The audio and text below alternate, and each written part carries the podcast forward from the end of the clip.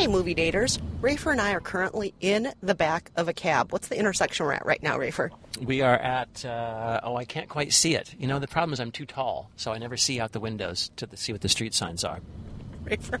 All right. Anyway, folks, um, anywho, we are on our way to the Waldorf Astoria to interview the great Scarlett Johansson. And we're going to have that interview for you guys shortly. But first, let's introduce ourselves. I'm Rafer Guzman, movie critic for Newsday. And I'm Kristen Meinzer, culture producer for The Takeaway. And this is Movie Date.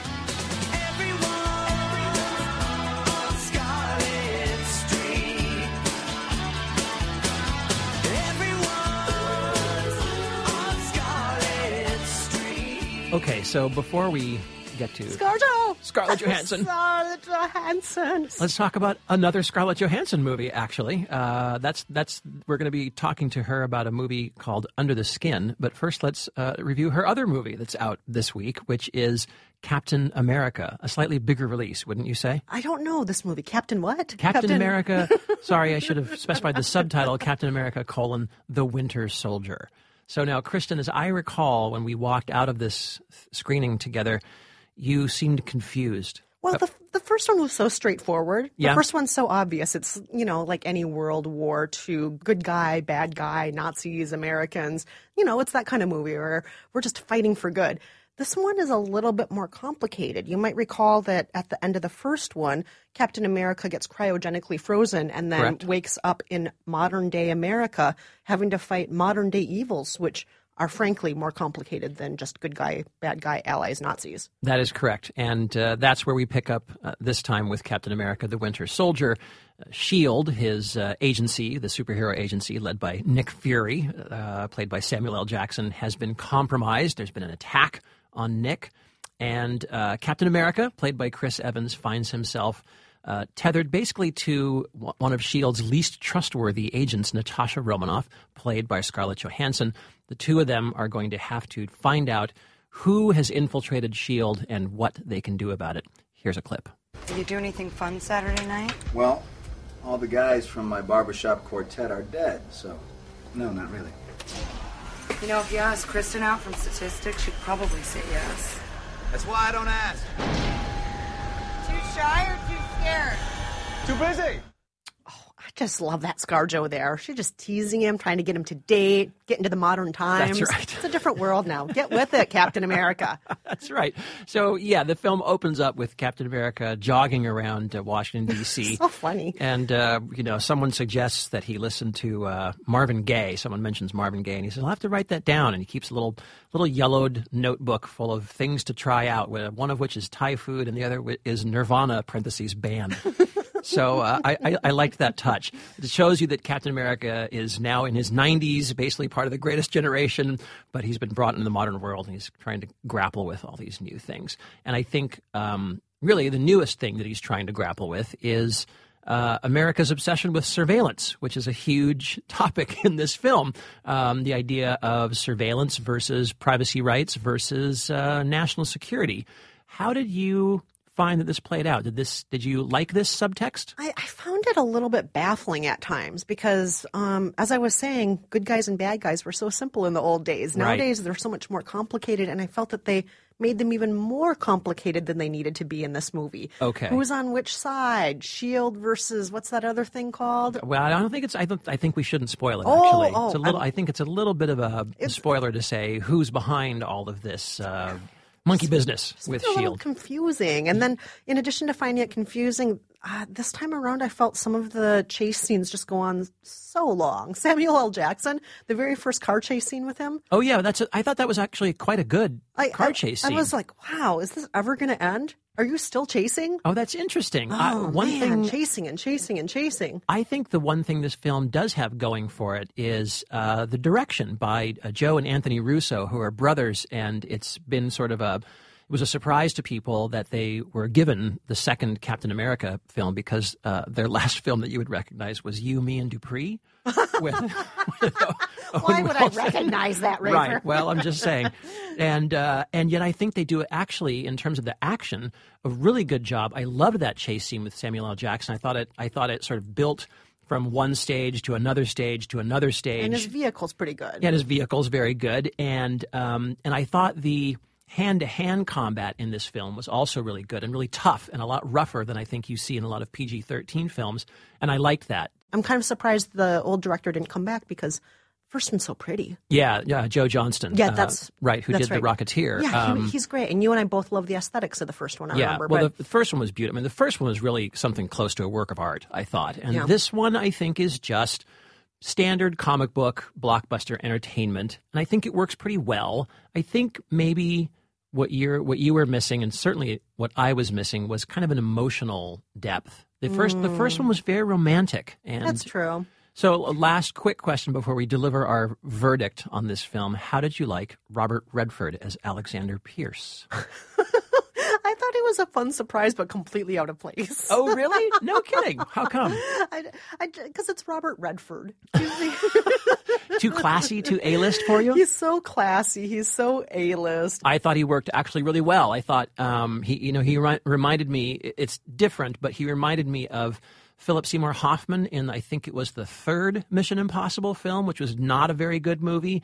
But Philip Seymour Hoffman was so good and so real and so kind of. Uh, he seemed to come directly from the real world, and that's what I liked about Robert Redford's character. He seemed like a very real politician with his fine gray suit and his, you know, little silver temples and his glasses. Potentially corrupt ways. Yes, right, exactly. And he was cool and slick and smart, and I thought he worked really well. And I, I thought he gave the film a little bit, a little bit of heft that it, that it needed. But ultimately, I would say it's an okay date. It's a Oh, perfectly okay. I was getting the impression that you were going to say it was a really good date. But No, no. I think it has a lot of good things working for it. Um, it's just not as emotionally engaging and, and not as great looking as the first one, but I think it's okay. I thought it was fine. Fine. But yeah. I, I, it didn't leave me with when any you say fine, you say you say you say it as if to mean less than fine. Yeah, you're right. I don't mean fine like capital F, capital I, capital N, capital E, like when I see a good looking fella on the street. I don't Ah. mean fine. I mean, uh,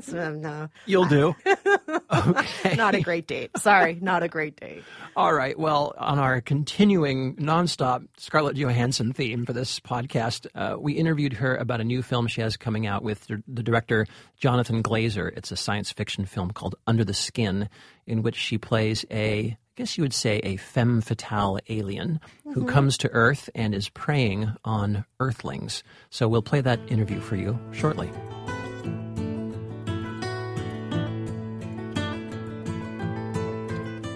We're here with Scarlett Johansson. Scarlett, thanks so much for being here today. Sure. Thank you for thank you for coming to talk to me. So, we are really excited about this new movie. We have a lot of questions about the new movie. And, Rafer, I'm going to let you start off with one of your questions.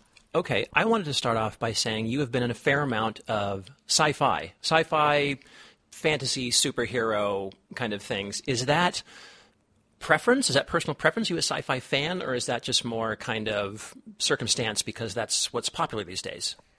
I don't know. I, I mean, it, it's not um, necessarily something that I look specifically for, but maybe the rules are easier to bend in the science fiction genre. Maybe, you know, because we are not tied down to a specific time and place or necessarily things that we can relate to day to day.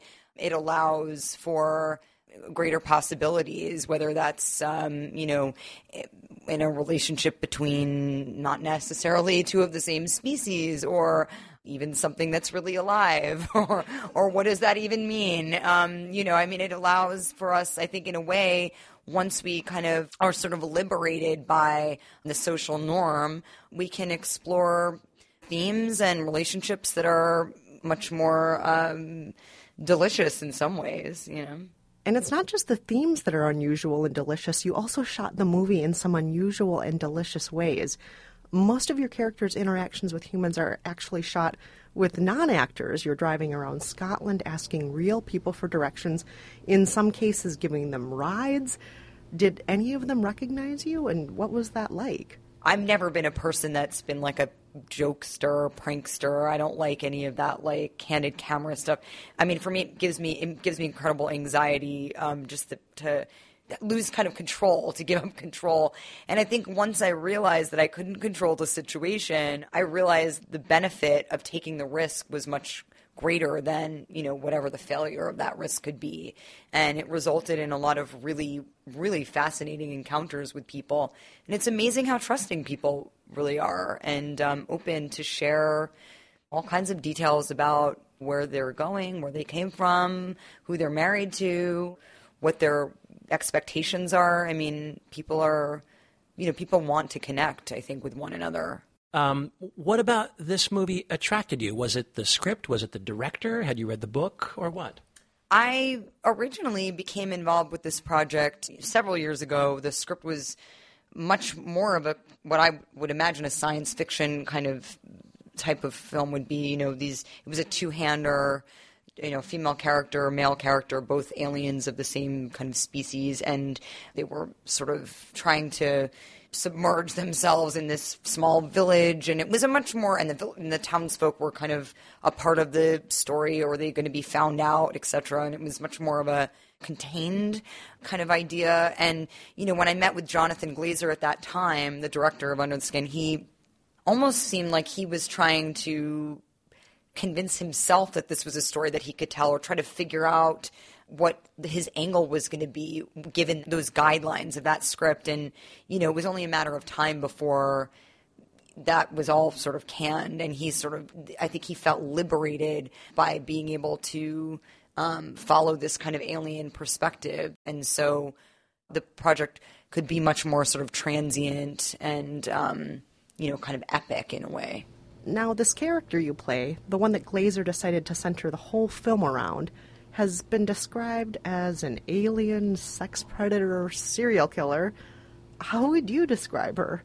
You know, the things that are happening in the character's mind before she sort of begins to kind of, I don't know, individualize, I would say, um, is, uh, you know, really primal. I mean, she's a different species. It's not, um, you know, she's not good or evil. She has no moral compass. You know, this character, it might seem evil to us kind of watching it, the darkness in her is just purely what we're kind of putting, you know, imposing onto her. Um, and so the fact that the character doesn't say anything, it was sort of a reminder that she's not necessarily, not that she's, um, you know, like vacant, but that she's just shut off. The human, in quotes, part of her is just turned off. It, it's a it's a role that um, that has very little dialogue. So, was that a challenge for you, trying to figure out other ways to convey what was happening? Also, convey what was happening in the mind of someone who is not human? You know, none, none of my experiences in life or, you know, preconceived ideas or whatever, judgments, you know, none of those things were relevant at all to this character because she's a different species. And so, whatever thoughts that I might have that kind of came in and out. You know, the performance was almost like a, a, meditation in a way because, you know, those thoughts just had to come through and like leave and not stay there. Otherwise, like it was very obvious that this character was having an inner life, which, which she doesn't have to begin with. It's just completely the opposite of your last big movie, Her, which is all your voice. Is that something you consciously thought about? Um, in Her, of course, the character can want for a body, but anyway, that's it. It was totally cerebral.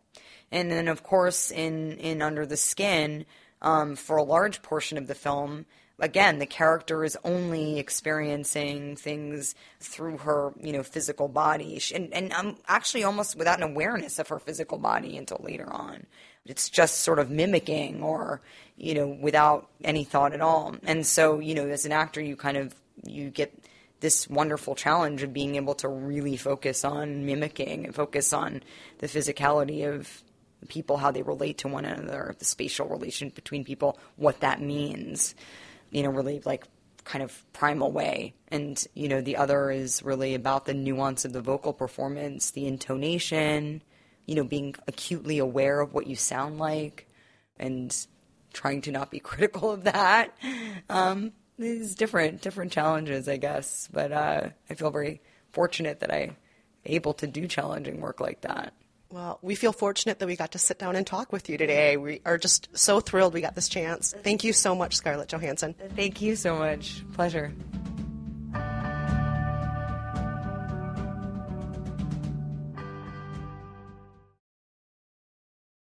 You know, she had actually interviewed with, I don't know, like at least 30 other people that day by the time we got to her. Yeah. And she still had just such warmth and energy. Yeah. I really loved that about her. She was her. very, very, very talkative, which is uh, I always think is very impressive when you catch a celebrity late in the afternoon on junket day. Uh, but she was uh, she was terrific. It was a lot of fun. And the one thing that you wanted to ask her on mic, but you had to ask her off mic because we ran out of time, was Oh, about yeah. the music she's been listening to. Because she's a singer also. and Right, you're she's a always look- singer. and you used to be a rock critic, and you're always looking for new music suggestions. Do you remember what she suggested? I did. She said that the, that the last thing she got thoroughly into was Grimes, the indie rock band Grimes. So we bonded on that for a little bit. But uh, her latest purchase, she said, was uh, Lil Wayne. So she, she's a Lil Wayne fan. love that. So there you go. so great. So, um, Scarlett Johansson, she was great. But you know what else is great? Movie therapy. Indeed, indeed. What seems to be the trouble? Can I confess something? I'm just trying to tell you about my feelings. He's been depressed. Help! Ready to get on the couch, Rafer? I'm ready as always, Kristen. Hi, Rafer and Kristen. It's Tess calling from Detroit. I'm calling with a movie therapy question. This week, I will turn 34, and while I'm not upset about being 34, I am undeniably in my mid 30s. We're here, we're adults, this is it. So I wondered what kind of movies you would recommend for a young woman in her mid 30s um, to celebrate, not cope, with aging. Um, I know you guys will make great recommendations. I love the show. Thanks so much. Bye.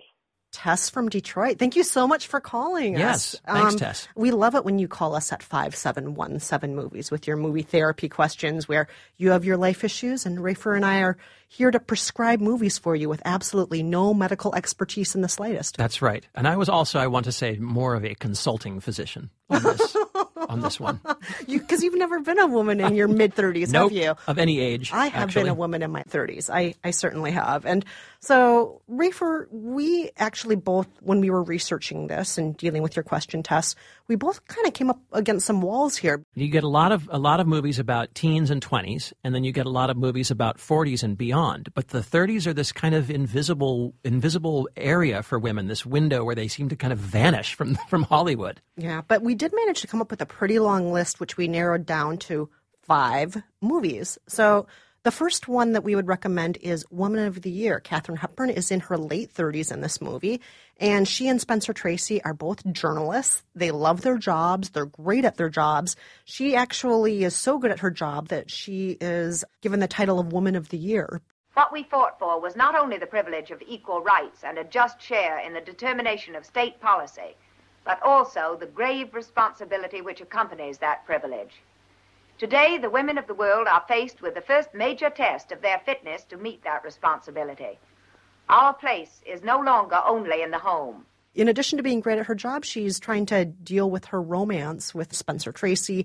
The So you- strangest couple on screen, the strangest strangest couple, and yet they worked. They did. And so this is about really just coming into your own in your late 30s, really being great at your job, and trying to figure out the romance too. It's a very smart movie. I highly recommend it. I think that's an excellent choice. Uh, this, our second choice for you is uh, perhaps a, cower, a counterintuitive choice. Bad Teacher with Cameron Diaz playing, uh, well, a bad teacher. Anyone seen Stand and Deliver? Show of hands. You kidding me? Wow. All right, you and you grab the TV and roll it up front. We're watching a movie on the first day? I think it's awesome. You rock. She's a high school teacher. So bad. who really doesn't want to be one. She'd rather just be a trophy wife or some rich man. But of course, uh, things uh, things intervene. She begins to get in touch with her students. She finds a very, very different romantic interest played by Jason Segel, who is certainly not going to make her a trophy wife of any kind. And uh, as things develop, she may learn a little bit about herself in the process. And that's uh, we chose that one because it's a movie about a woman in her 30s who is going through a self reinvention, um, and something that I think you don't get to see a lot in uh, in movies about 30 year old women. Another movie we love is When Harry Met Sally. And Meg Ryan is playing Sally in this movie. She's in her mid 30s at the end of it. At the beginning, she's supposed to be fresh out of college. But it's the ups and downs of romance, life in New York, dating, friendship, uh, when those friendships go from platonic to romantic, back to platonic to resentment to love. And she's just doing the things that normal people do. She's not so crazy and neurotic that she's a Woody Allen character. She's not a superhero. She's not a mess. She's just a regular person. And I always loved watching this movie and just looking at her and saying, yeah, this is just kind of life. What I'm saying is, and this is not a come on in any way, shape, or form, is that men and women can't be friends because the sex part always gets in the way. That's not true. I have a number of men friends and there is no sex involved. No, you don't. Yes, I do. No, you don't. Yes, I You do. only think you do. You're saying I'm having sex with these men without my knowledge? No, what I'm saying is they all want to have sex with you. And I, I liked the um, the sort of I guess you might call them the flash forwards to the older couples that Oh, are interviewed love in the movie. that. I think that works well. It's not it's not a trick that I that I always like in movies, but I think it works well in Harry Met Sally. And Kristen, you had a pick that I thought was very smart and for a very interesting reason, Julie and Julia. Yeah. Now, Julie and Julia, the Julie parts, Amy Adams in her 30s um, is Yep. playing Julie, who is a real life blogger. This is based on her own memoirs of being a blogger, trying to do the entire French cooking cookbook of uh, Julia Childs. And so she wrote a blog where she did a different recipe every single day of the year. This got adapted into a movie where we go back and forth in time between Julie and Julia Childs. The Played by Meryl Streep, of course.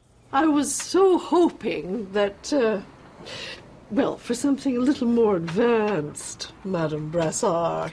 But you are not an advanced cook. But I do know how to boil an egg. Do you know how to bone a deck? No, but that's exactly the sort of thing that I'm very interested in learning how to do. Julia Childs is so great. Julie, eh, Yeah, take her leave her. Julie- like the she's Julie a, part's not so interesting. Some people like her. She's in her 30s also if you want to look at her, but Julia Childs, let's remember, she didn't get married until her mid 30s. She didn't even take her first cooking class until her late 30s. What a great inspirational story that is that you can really pretty much be anything at any point in your life and not even start until your late 30s. How great is that? And as we know, Julia Childs just got better and better and better over time. Her 30s, that was fine, but then wait until her 40s, 50s, 60s. Boy, really? That's Wow. talk about talk about coming into your own. Yeah. Yeah.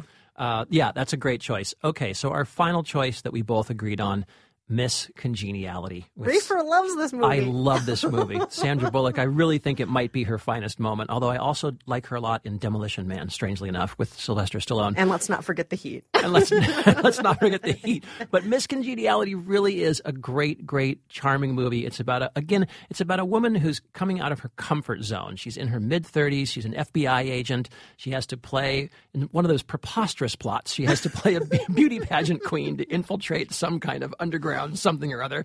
None of that matters. What's really fun is to watch Sandra Bullock get in touch with her feminine side and go through something very different that she's accustomed to. Let's play a clip. New Jersey. As you may know, there are many who consider the Miss United States pageant to be outdated and anti feminist. What would you say to them? Oh, my God. Well, I would have to say I used to be one of them. And then I came here and I realized that these women are smart, terrific people who are just trying to make a difference in the world. And we've become really good friends. That's Sandra Bullock. She I- can be good fun. she really can be can. really good She fun. really can. She's such a relatable every woman. And um, but I do have to tell you, I recently saw an episode of The Bionic Woman Oh yeah. that is this exact same plot as Miss Congeniality. it is right? exactly the same plot. It's even Miss United States. Oh, the completely fictional Miss United States. Oh my god! It's just I, I watched this episode. I'm like, this, I can't believe Miss Congeniality just totally copied Bionic Woman, That a plot is- from the 1970s. That is hilarious. that is hilarious. Wow. Good sleuthing, Kristen. Good sleuthing. See, nothing escapes Dr. Meinzer. Well, we want to hear all your movie therapy questions. Call us about anything about life, about love, about your job. We will prescribe some movies using absolutely no expertise. Just we'll make all this stuff up. Just call us at 5717 movies and also use that number to call to give us your trivia answers. What did we ask last week, Rafer? Last week, we were talking about Noah and uh, the idea that there really aren't that many biblical epics out there, let, let alone movies about Noah in particular. We, you get a lot of Jesus movies, not so many movies about Noah, but we, we did identify a movie that uh, involved a flood and an ark. And we played this clip. What? Why an ark? I mean, that's like flood territory. You wouldn't do that again. You wouldn't do that. Would you do that? And we asked you to name that movie. And here's the right answer. Hey, Rafer and Kristen. This is Jill. I'm calling from Shanghai, China. And I'm really glad I can still get the podcast over here. It's a really nice taste of home. Um, I was just going to call to answer the trivia question this week. It was Evan Almighty um, with the great Steve Carell. Thanks so much. Bye. Jill in Shanghai. Jill, we're so glad you're still listening. We remember when you relocated and calling us from Shanghai. That's fantastic. I hope the long distance bill wasn't too high for that. Yeah, really. Well, uh, at this rate, we're going to be kissing your grandkids at some point. You've been with us for so long. Thank you so much for calling, Jill. And uh, we want to remind you when we put out that trivia question, you can answer at any time because we just randomly pick one right answer. You can call uh, Thursday night, you can call Saturday morning, you can call any day of the week, and we just randomly pick one right answer. That's right. So let's talk about this week's trivia question. This week's trivia question in honor of, again, Scarlett Johansson, Oh, Scarjo. because we just couldn't get enough of her. Can't get enough of her. So in Under the Skin, uh, she plays a an alien who lands in Scotland. She has a British accent, and this is not the first time that Scarlett Johansson, clearly American, has adopted a British accent. We found one other movie. We're going to play a clip for you. Here it is. And you're married? Yes, Your Grace. To William Carey. Then why haven't I seen you at court? Because I've persuaded him to spend a year or two here first. We have a small manor. Nothing much, but enough to start a family. If you know that movie in which Scarlett Johansson is doing her best to sound British, give us a call 5717 movies. And as always, you can visit us at facebook.com slash movie date podcast.